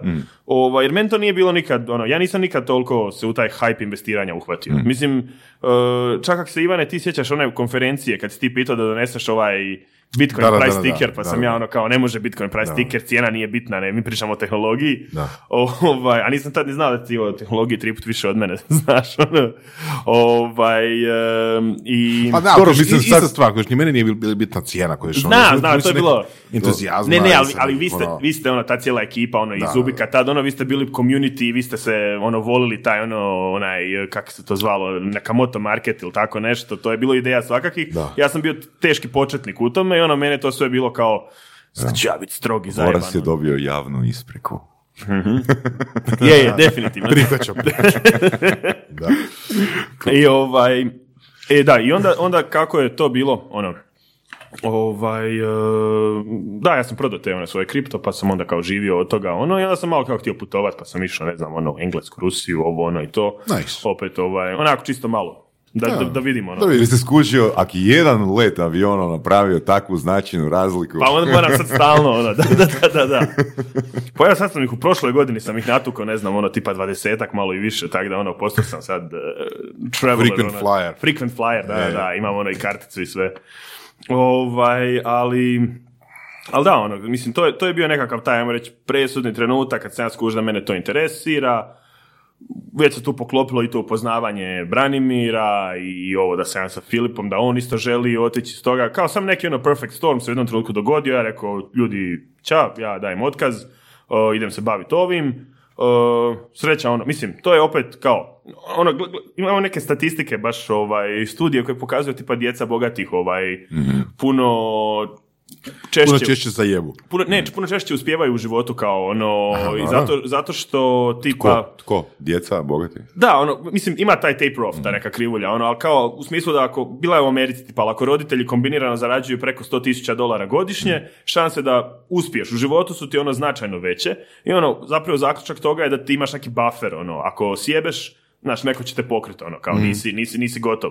Ovaj, I evo, ja, meni je taj buffer bila ta sreća na kriptovalutama, da sam si stvarno mogao uzeti godinu dana, ono, foku, fokusa na ništa, ono, na samo to, kao da, da, da bavim se blockchainom, držim predavanja, ovo ono, i da onda se bavim firmom. Tako da, to mislim da je bio jako, jako veliki bitan faktor za, za Ampnet, za cijelu spiku, da, da je to krenulo u smjeru kojem je. A, ono, i ja zapravo ne znam koje je uopće bilo pitanje. Da, dakle, či, či sam da e, pokušamo sumirati. Znači, to što si imao vremena i, no, i novca, Mhm. Da. Mhm. znači da preživiš, da živiš tih godinu dana, je zapravo po tebi dalo ono najveći doprinos za... Da, da, Ok. definitivno. Ok. Definitivno, jer ono, mislim, kad e, radiš, kad se vratiš s posla nakon 8 sati, sad bi trebao još nešto programirati, raditi ovo, ono, nemaš mentalne energije. Ja, ja bar nikad nisam bio radoholičar, nisam mogao nikad raditi puno više od 8 sati dnevno, budem ono mentalno izmoren i, i ne mogu, a ovo mi je dalo ono, opušteno, ono, ponedjeljak, utorak, srijedu radim ovaj, e, za firmu nešto, onda se tri dana malo odmaram, ovo ono i to. I mislim da je taj mentalni odmor, clarity, taj neki manjak žurbe, manjak pritiska, ovo ono i to, za kreativni proces jako bitan. I ima primjera iz povijesti o tome, tipa Isaac Newton je zapravo do svojih ideja došao kad je bila kuga u Londonu i ovaj, i kad se morao maknuti na selo i kad je imao ono cijeli dan za sebe samo da se bavi razmišljanjem ili tako nečim. Uh, ne znam, ono, Einstein isto dok je bio u patentnom uredu, dok je ono radio glup i neki posao neopterećujući, opet je kreativnost proradila na neki način. I mislim, i ja se uhvatim uvijek, ako sam baš imam puno vremena, postanem užasno kreativan, ono, padaju mi tisuće ideja na pamet. Ako sam opterećen s poslom i ono dnevnim obvezama, ne pada mi na pamet da se ono bavim. Tako da mislim da si je uzet za kreativni proces Pod uvjetom da se baviš izučavanjem nečega. Tako Pod je, uvjetom tako je. da se puniš sa da, da, da, da, informacijama. da, da, da, da, da, da, pod uvjetom da, da ja mislim da imaš takav karakter. Da. Ono, jer e, puno ljudi unutar e, manjka discipline ono trune, ono kao baš im treba nekakva organizacija, red ovo ono, meni baš obrnuto, ja pod redom i disciplinom se osjećam jako loše i ono, to me, to me užasno opterećuje, a kad sam zapravo, kad sam slobodan, ono da se bavim nečim, onda imam jako taj neki burst, ono, stotinu ideja na tisuću strana, ovo ono, E, ali opet ta cijela sloboda i kreativnost, to je neprijatelj poslovnog procesa. Koliko god je e, prijatelj kreativnog procesa, toliko je neprijatelj poslovnog, jer je to ono, ja sad radim na nekoj poslovnoj ideji i mozak samo č, kao, lijevo, desno, ajmo sad se baviti ovim, ajmo razmišljati o nečem trećem, petom, desetom, jedanaestom. E, tak da ona, Znači, idealno bi bilo, ono, mislim da se i Voras i ja slažemo, ono, da, da imamo isti izazov. Idealno bi bilo da imaš onak tipa 20 zaposlenika koji će hvatat eh, po zraku te ideje. da, Jel da? definitivno, A? definitivno, da, da, da. je, je, pa mislim, To je to. Ono što bi ja rekao da je idealno za tipa firmu je da ima nekakav dvojni ono leadership, nekoga koji je više tako na kreativnu stranu ovo ono i nekoga koji je discipliniran, organiziran ovo ono i da se nadopunjuju. Ono što ja evo kao, uh, to je stvarno, mislim ono meni pokazatelj toga gdje ja stvarno vidim svoje godine da sam mlad ono i to sve skupa je da te neke stvari koje ja mislim da ljudi dosta zdravo za gotovo stariji uzimaju, ja ih tek učim ono kao da stvarno nisu svi ljudi identični, da postoje ono neke razlike Da. ono u karakterima, u ovom onome, da ne možeš od svakoga napraviti sve, ovaj, tako. Da, evo recimo uh, u knjizi koju sam ja obradio za surove strasti lektiru, u startu Why, mislim niš spektakularna knjiga, ono obična knjiga, ali poanta je baš to da postoji neko ko daje inspiraciju i mora postojati osoba koja će voditi računa da se provede. Druga stvar, drugi komentar koji mogu dati na to, uh, knjiga se zove Predictable Revenue, uh, gdje direktor prodaje Salesforce-a bivši direktor prodaje Salesforce- Salesforce je autor te knjige, on kaže da čak i ako pričamo i o marketingu i prodaji, mislim mi u Hrvatskoj imamo u firmama direktor marketinga i prodaje, on u Sales, Salesforce-u kaže da je to skroz drugačiji mindset. Znači Aha. čak i to da je drugačiji Znači, mindset, čak i da i netko ko se bavi marketingom neće biti ono dobar, toliko dobar u salesu, bit će dobar, ali neće biti vrhunski u salesu i obrnuto. da, da, da, da. Znači koliko je to nešto što mi doživljavamo da su slične stvari, zapravo mindset je drugačiji. A kamoli entrepreneur ili ono vizionar ili sanjar, ajmo reći, I disciplinirani, discipli- da. disciplina. Da. Da, definitivno, definitivno. Mislim, to je, to je ono, ja sad to gledam u neki način koliko te zapravo životna iskustva oblikuju neke tvoje obrazce razmišljanja u nekom trenutku. E, mislim, ako sam ja sto puta se u životu ponašao na način da mi nije bilo stalo do obveza i do ono toga da napravim točno ono što trebam, točno na vrijeme kad trebam, teško ću ja sad složiti mentalni put koji je jako opterećen s time ovaj, da, da se ja baš jako discipliniram. Ono, mislim da je tu, na primjer, jako dobra stvar što sam, evo, srećom u firmi dosta okružen takvim ljudima. Ono, pogotovo tipa guidance, na primjer i od strane Branimira i Jede, ovaj, koji su ono, s puno više iskustva obojica u firmi, onda me oni znaju ono, čušt, ovaj, verbalno, onako kao, Mislim, to je dobro. To, to je stvarno dobro imati nekoga ono koje je stabilizira- stabilizirajuća sila u firmi. Ovaj, nekog ko je prošao to sve skupa sto puta i ono gdje ti kaže, aj mali sereš. Ono kao, sad si krenio, ono, kao pametan si, ali sereš. Ono kao, sad si krenio na neku tangentu koja nema veze s ničim. Ovaj, i ono, završit ćeš na lošem mjestu. Čekaj, nisi ih us- ne uspiješ ih u takvim situacijama zavaljati sa svojim komunikacijskim vještinama? Ne, ne, ne. A, ono, komunikacijske vještine idu do neke granice kad e, uđemo Do biznis plana. Da, da, da. E, ono, mislim, to je kad neko ima određenu količinu iskustva životnog i poslovnog, to ljude poput mene pročitaju dosta lako. Ovaj, to, je sve, to je sve dosta taj, kažem, površni, balkanski, ono, kao samo friendly mentalitet, ali ono, ja bih rekao da je, da je taj e, dio, dio toga da imamo energetičara jednog koji kuži se baš skroz u energetiku, imamo Braneta koji je ono napravio uh, par firmi, kuži se u taj poslovni dio svega toga. Mislim, on je isto inženjer, developer, tako da kuži i taj cijeli dio oko toga. Imamo tipa Eugena koji nam je trenutno lead na backendu, koji je ono vrhunski developer, ja mislim, ono, kao, kakav ja nikad nisam bio i vjerojatno nikad neću ni bit. Ovaj, I opet imamo onda Filipa koji ono je pušo kroz, ne znam, tone nekakve ništa dokumentacije ono za Eternity blockchain i to, koja je bila ono jako loše napisana i to, ali im, on ima tu neku mentalnu volju da samo gura kroz stvari dok ne dođe do cilja. Ono.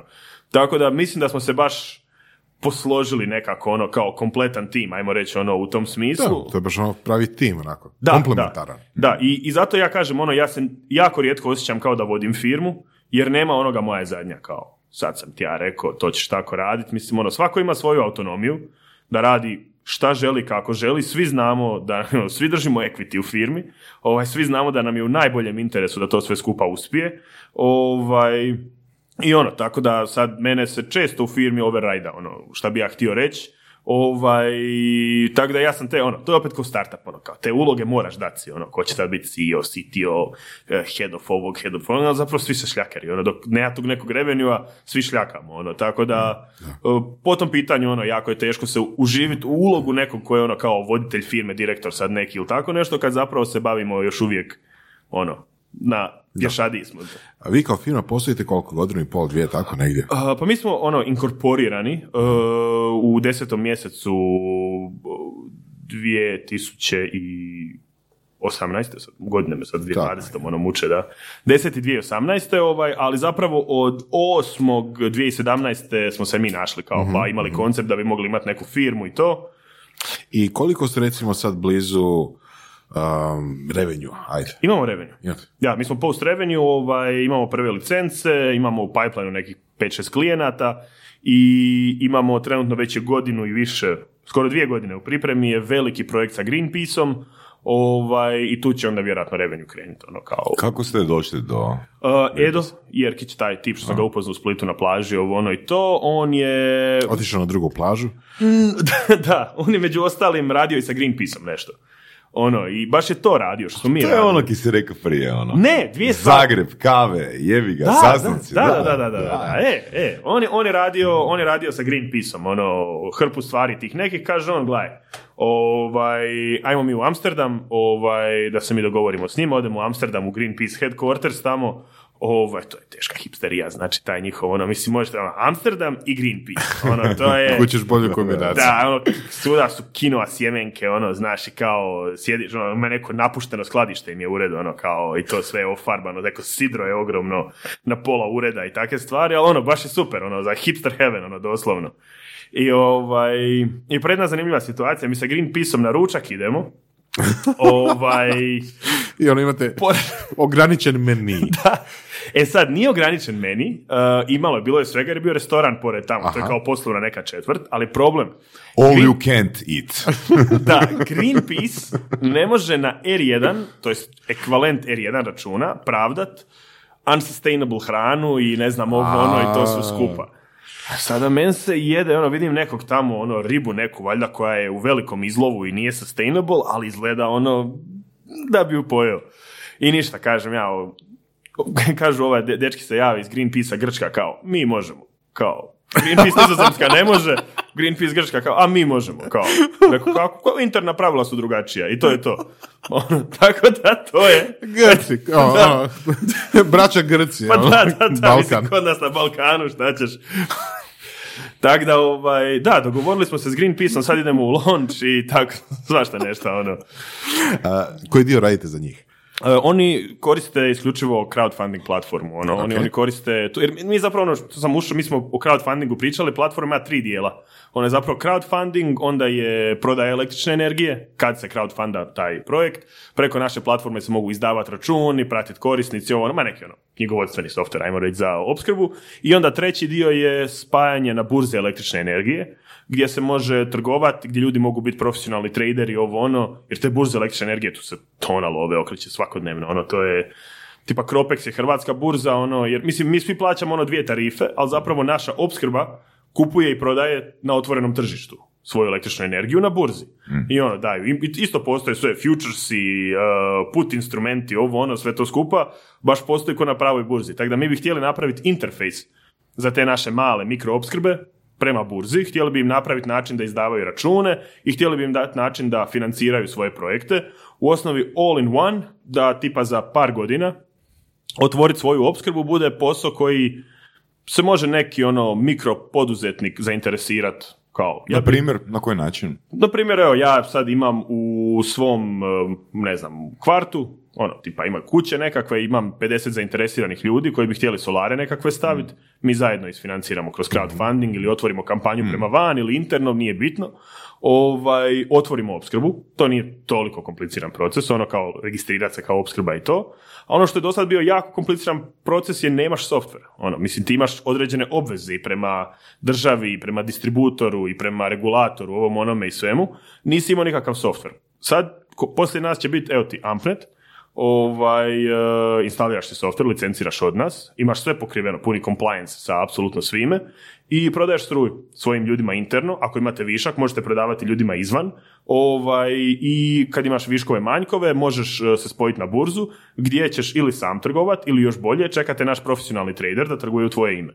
I, ovaj, I to je ono ideja, znači da se otvaraju male opskrbe električne energije, lokalne, većinom bazirane na obnovljivim izvorima energije, jer takvih opskrbi sad već u Njemačkoj ima, ne znam, tipa 1500 komada, ono, kao... Dobro, e, koliko takvih e, modela u svijetu postoji? Mislim, pretpostavljam da niste jedini. E, pa u našem ovome nismo jedini. E, postoji par firmi koje se bave time, ovaj, par koji su ušli u blockchain, ono, za njih me više nije strah, nekad su mi predstavljali konkurenciju, sad su im tokeni pali, ono, u gutter, pa se više Znači, ne bilo je dobro ne ići u tom smjeru. Bilo je jako, jako pametna odluka.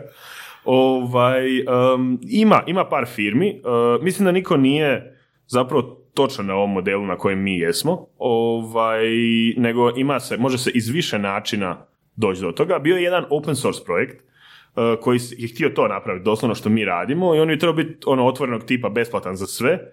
E, nažalost, ko s tim projektima kako bude, koji bi trebali biti otvoreni, besplatni, ovo ono, jako je teško motivirati ljude da se dugoročno bave s tim, da održavaju to ovo ono i takve stvari.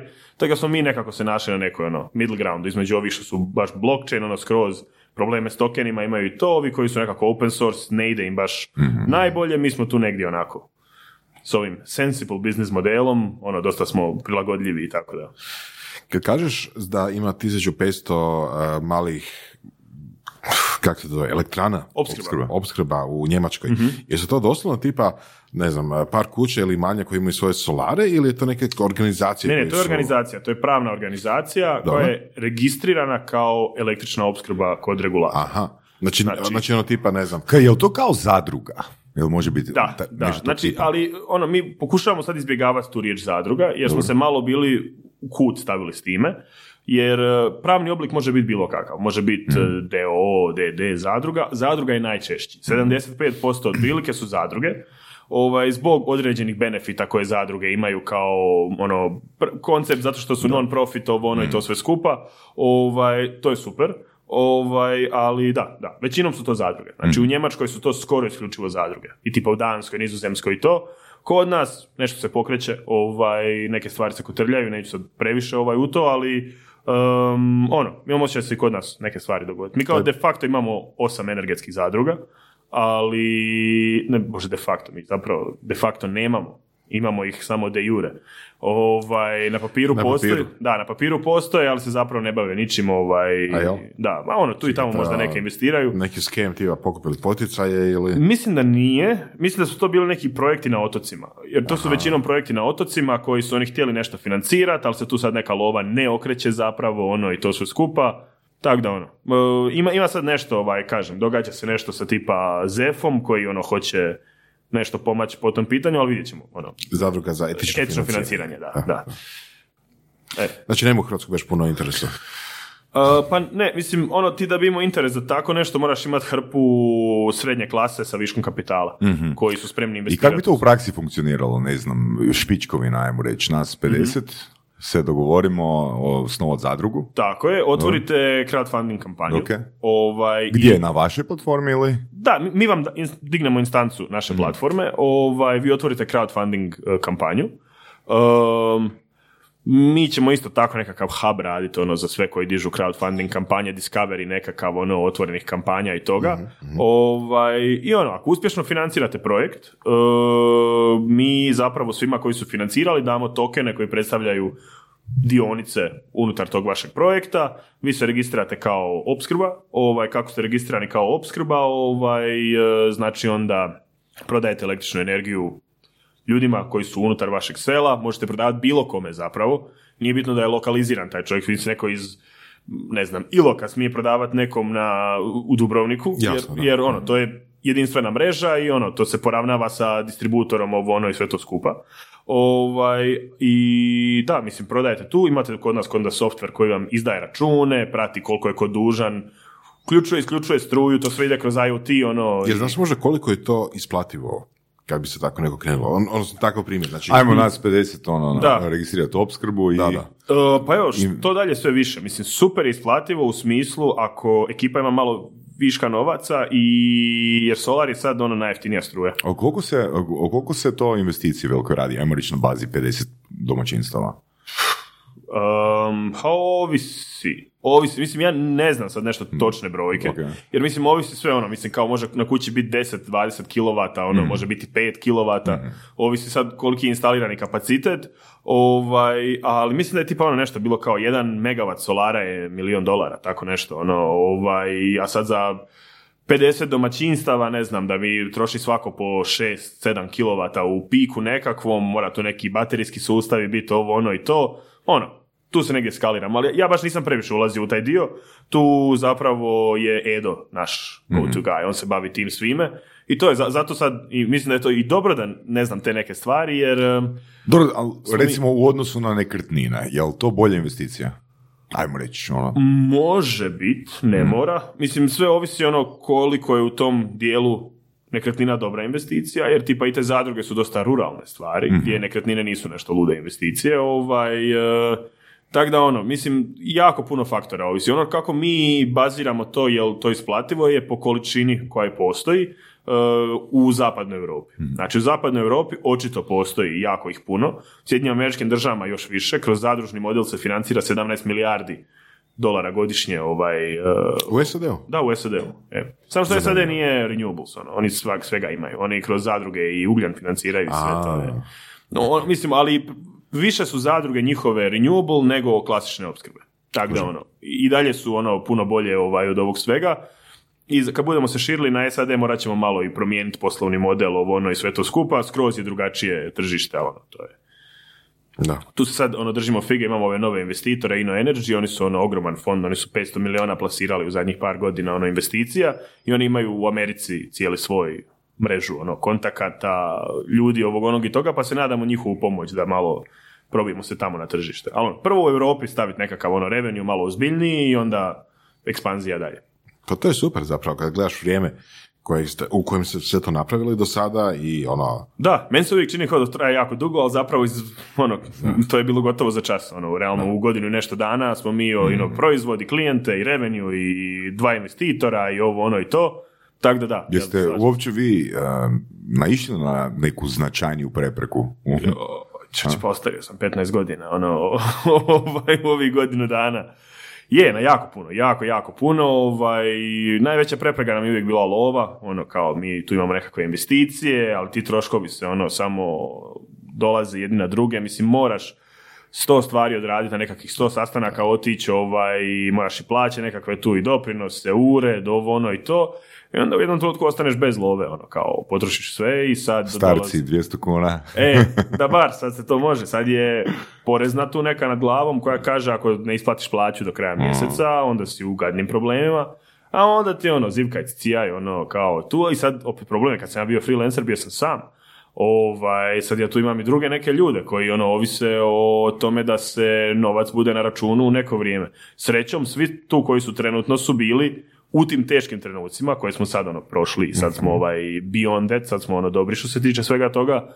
U tim teškim trenucima ono svi su bili jako kao gledajte ljudi, ono u ovom smo ono, mi smo to uvijek govorili kao balls deep, ono kao ne, nema sad ono. Ili, ili, ili nam ide ili, ili smo svi ono kao gotovi s tim, ali nam je uvijek utjeha bila kao u toj industriji u kojoj jesmo, svi ćemo se zaposliti za mjesec dana i ono briga nas kao E, je bilo razmišljanja o, o odustanku? ne.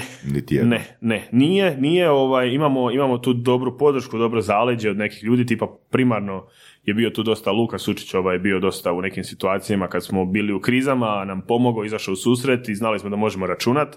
Ovaj, opet onda i Branimir je bio ovaj, jako puno od pomoći u tim nekim situacijama isto gdje je ono, problem je lova, kao on, on može nam uskočiti, može nam pomoći, može nam neke stvari prebroditi, premostiti, ovo ono. Tako da, da smo mi sad bili solo, ono, kao Filip i ja, ne znam, ovaj, u nekom tom džiru, vjerojatno bi bili, ono, kao nemamo love, šta ćemo sad, možemo doviđenja. Ovaj, ali ovako smo znali da imamo neke ljude koji vjeruju da mi nešto možemo pametno od toga napraviti, koji su nam pomagali u tome. odlično. Da. Da. Da. E, kažeš, širite se po Europi, jel? Trudimo se, da.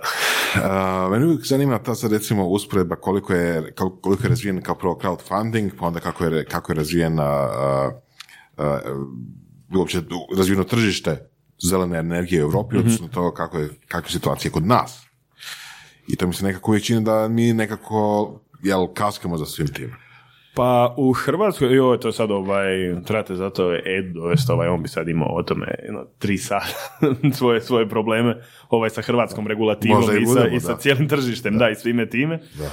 Ovaj, em, Ali okvirno, ono, okvirno se situacija radi o tome. Hrvatska u svojem energetskom miksu ima jako puno obnovljivaca zbog uh, hidroelektrana. da, zbog- Ovaj, I ne postoji nikakav zapravo eksterni pritisak od Europske unije, niti od bilo koje druge organizacije da Hrvatska poveća kapacitete svoje obnovljive izvore aha, energije. ono, dovoljno smo dobri, pa to je to. Good enough, da, i onda taj good enough se svodi na to da nema toliko ovaj, poticaja. Mislim, ono što realno mi sve sad moramo i priznati da Njemačka, na primjer, kroz sve te svoje subvencije, ovo ono i to, oni su izgubili jako puno love, oni nisu profitabilni po tome, oni su cijelom svijetu isfinancirali R&D ovaj, za obnovljivce. Mislim, oni su za, vjerojatno za- zaslužni zašto je solar tako pao nisko, jer su oni ti koji su kroz subvencije omogućili economies of scale, povećavanje cijele te priče i sve to.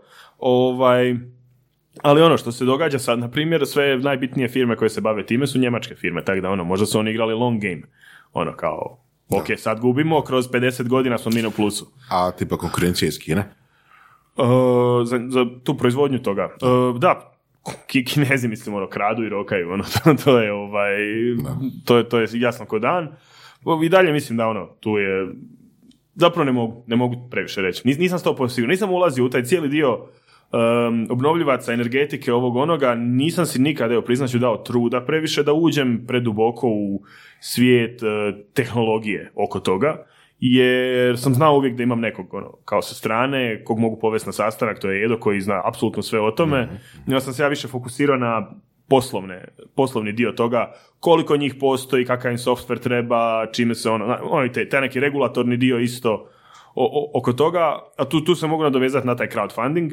Um, crowdfunding je jako čudno reguliran u cijeloj Europi, uključujući u Hrvatskoj. Uh, ono što mi koristimo je taj zadružni model, pa tu postoje nekakve ono, benefiti, a onda ljudi moraju biti članovi zadruge. Zato naša platforma isto ima i stvaranje digitalnog identiteta kroz ono nekakav facial recognition ovo ono, da čovjek može potpisati ugovor kojim pristupa u zadrugu. Jer onda dobiva nekakve benefite ono, za crowdfunding, za prodaju, kupovinu energije, ovo ono i to. Tako da ima tu caka koje kakvih, ali opet ni taj kroz zadružni model nije huge scale ono koji treba, da. E, Pitanje a, zadruga, znači ja sam član zadruge, jedan od 50. A, jel se a, višak energije prodaje kao a, zadruga, jel zadruga prodaje taj višak energije Da, da, da, ili ja kao, Zadruga, kao zadruga. član zadruge mogu odlučiti Mislim, zadruga- određeni postotak ta- tog viška energije koji je nakupljen u određenom mjesecu prodati. Ne, ne, ne, za- zadruga to. Znači, zadruga. Mislim, ali zadruga je demokratska organizacija, Ok. ono, by, by default, ono, mora biti kao, inače nije zadruga, tako da, ono, ako si član imaš glas, ono. Ali generalno se odredi tko je voditelj, to jest upravitelj ili tako nešto i onda ta osoba se bavi s day-to-day aktivnostima, ali ti kao član uvijek imaš pravo pozvat glasanje da se ili smijeni upravitelja ili da se nekakva odluka napravi, tako da to je isto super. Uložio si nešto, imaš određeni dio kontrole, ono, nije, nije, nije loša ideja, da. Okay. Da. I za kraj da vam kažeš kako se organiziraš, Kako se organizira? kako držiš fokus na biznisu. O, pa ne znam, mislim ne, nemam nekakve specijalne ovaj, e, specijalne kao fokus na biznis. Uopće ne znam to odgovoriti. Mislim, generalno sam neorganiziran jako, zato, zato mi je ono to kako se organiziraš. Mislim, Nikako, dosta- nikako, a? Da, ono, pa mislim, ja sam taj, ono, ja sam taj tip, ono, gdje mi apsolutno svi su mi uvijek govorili kao... Čekaj, ali dobro, znači, ideš na sastanke, očito, Da, da, da, letiš da, da. posvuda, očito, Snima podcast. snimaš podcast, Na plaži je, u Janu noći. da. A, tri festivala za redom. a. Da. Kako skedžula sve to? Ili imaš ono tajnicu, aha, znači ono, skedžulaj mi sutra pijanku, prek sutra sastanak. E to, ovaj, ba Google kalendar. Google kalendar, eventsi i to sve skupa. Ovaj, ali, pa ne znam, nisam nikad imao nekih pre, prevelikih problema s time. Dobro. Ono, pokušavam si koliko mogu sastanke držati poslije podne. Ok. Ovaj, I sve obveze poslije podne, jer prije podne ili spavam ili sam ono u potpunosti izvan funkcije. Ovaj, em, tak da, ne znam, imam Google kalendar u koji si unesem stvari, koje onda kao ispoštujem i to ovaj, većinom, velikom većinom. Ovaj, tu i tamo znam malo ono, zakasniti, isto imam malo neki problem s time, ali generalno zadržim to unutar par minuta, nije da ono kasnim po pola sata i takve stvari. Ovaj, ali ono, mislim, dobar dio posla do sad je bio tog nekog developerskog karaktera, kao u smislu mi smo razvijali platformu, tu i tamo bi bio neki sastanak, ovo ono i to. E, pokušavam uspješno za sad riješiti taj svoj problem s disciplinom. Ovaj, Kako? Pa, jedno vrijeme sam prakticirao po tom pitanju meditaciju, to mi je bilo ono jako, jako zanimljiv koncept. Ovaj, jer ono što je meni zapravo falilo u jednom trenutku je bila nekakva dnevna navika koju ja trebam imat. Ovaj, I ono samo razvijati taj obrazac razmišljanja, to ti je obveza za danas, to ti je obveza za danas, to ti je obveza za danas. I kroz ono, mislim, kroz meditaciju bi bilo ono, mislim sad malo sam i stao s time, ono i to sve skupa, bi mi bilo malo kao očistio bi mi se interni monolog, onaj od te neke nepotrebne buke, ajmo reći. Ono, jer to, to je taj problem tog da me sve živo zanima i da bi se sa 3000 stvari bavio isto vrijeme. Teško se onda fokusirati na to da budeš discipliniran, da se baš baviš onim s čim Da. trebaš. Tipa, poslužiš Google kalendar za sve svoje stvari, ovo je po meni, stvarno, stvarno mi se sviđa. Ja koristim onu aplikaciju Waking Up od uh, Sema Harrisa, jer nisam nikad ono mogao taj neki budistički džir ono, pro, prožvakat, to mi je jako smetalo. Ovaj, generalno ma ono da sam areligiozan ono i to sve skupa i onda mi je kao aha nije kršćanstvo, budizam je kužim malo drugačije ovo ono i to, ali ovo Sam Harris je baš došao s toga nekog, s nekog neuroznanstvenog ono džira i toga, to mi je jako kliknulo sa mnom i evo to, to mi je bilo ono kao baš, baš veliki boost, moram sad malo opet ući u cijeli taj proces. I mislove, hoće gospođa Majka biti zadovoljna tvojim gostovanjem u podcastu Pa ja mislim da bi trebala. Nisam šta svega sam par puta opsovo, ovaj, saznala je da sam iz osmog izašao na ispita, ovaj. Sad to sve onako nije bitno, ovaj, jer... eh, Da, sad nije bitno, sad je ono, Da, success briše sve, jel? Da, da, Tako da, da, tako je, da, tako da, je. da. Pa da, da, da. Da. Imaš li kojih, odnosno, koji su ti planovi za budućnost? Planovi za budućnost... eh, pa, Čekaj, još, još, još koji mjeseci ovog i sad radiš će ti postati normalno.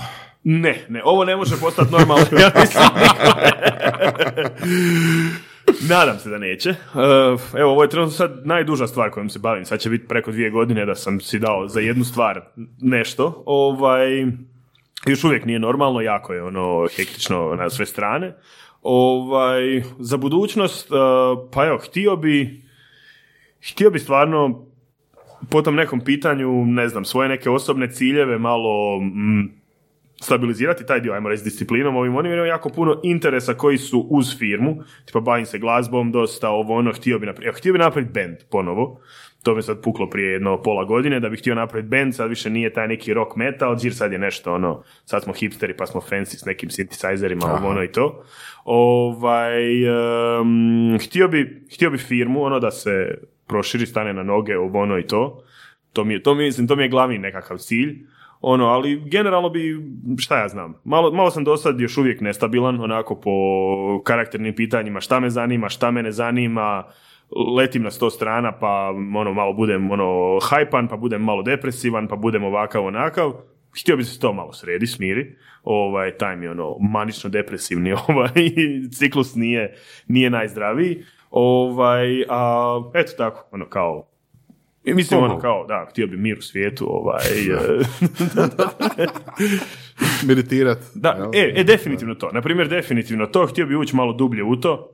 Ovaj, jer sam nakon ono, tipa već dva mjeseca sam vidio nekakve benefite, e, dugo, dugo, dugo nisam ovaj, e, nikakvo razmišljanje imao o mozgu ka- kako radi, koji su procesi ovo ono iza toga, ovaj, pa ćemo vidjeti ono, šta, šta, šta dođe, dođe. Odlično. Da. Hvala na gostovanju. Hvala vama što ste Vrlo zanimljivo. o, pff, fantastična ono, povijest kako si ono, došao tu gdje jesi, šta si sve prošao. Ono, fakat odlično. 101, 101. Sve je one on one. I bitno da je majka sretna. Da, defi- definitivno, definitivno. Hvala ti, Mislav. Hvala vama na pozivu. Slušali ste podcast Surove strasti. Ako vam se sviđa, lajkajte.